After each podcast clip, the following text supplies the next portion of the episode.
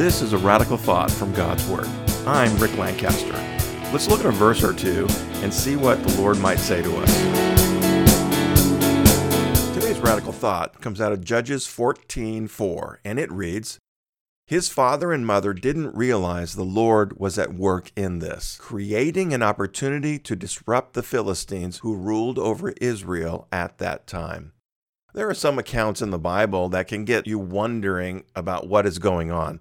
Here we have Samson, one of the judges of the nation of Israel, acting in a very selfish, self centered manner that doesn't seem to bring any glory to God. Samson notices a Philistine woman that he decides he wants to marry, and we don't have a description of her, but we can imagine that she was a very beautiful woman.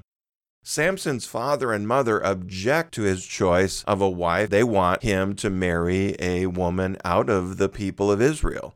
Uh, this decision was contrary to God's will. God had told the Hebrews not to intermarry with the nations around them. The reason had nothing to do with maintaining genetic purity, but in maintaining spiritual purity. God knew that if they married, if the Jewish people married these other nations, people of other nations, that they would soon worship the gods of those nations. Repeatedly, we see in the Bible, the Hebrews ignored this command and ended up worshiping other gods because of the influence of these mixed marriages.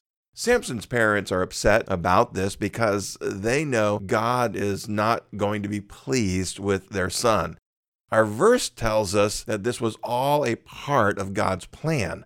This is where some people object and ask how such sinful behavior can be a part of God's plan. Their assumption is that God approves of the sin. As you read today's verse, you might even think that the sin was God's idea. Uh, that is blasphemy.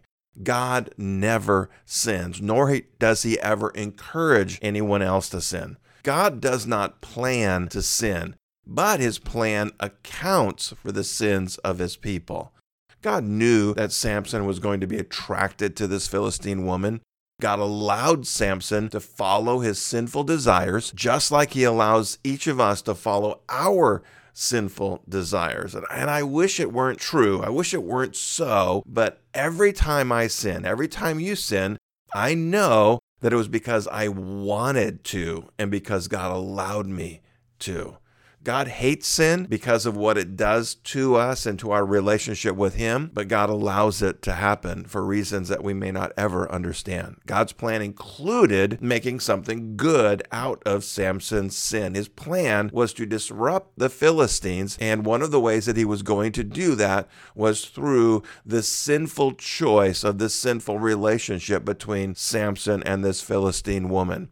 Samson's parents couldn't see that. They didn't know that. If the scripture didn't tell us that, we wouldn't know it either. As a parent, I can see the choices that my children make through the filter of God's word and my own experience and wisdom.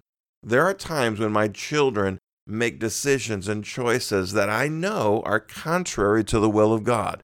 And it can be very helpless and depressing thing to see your children or others that you care about make choices that you know are going to cost them something later. What we don't have the luxury of seeing is God's plan for them or for the situation. Romans tells us that God will make good out of everything, even the sins of our children or our sins. That brings me comfort when I find myself concerned about the choices of my children or others. Sometimes we need to simply trust that God has a plan. Pray this prayer with me. Jesus, help us to rest in you. God bless you. Have a radical day with Jesus. This was a radical thought. If you enjoyed this brief message, consider subscribing to this podcast. We publish three times a week. Go to a for more information and to see other podcasts and resources by Rick Lancaster. Have a radically blessed day.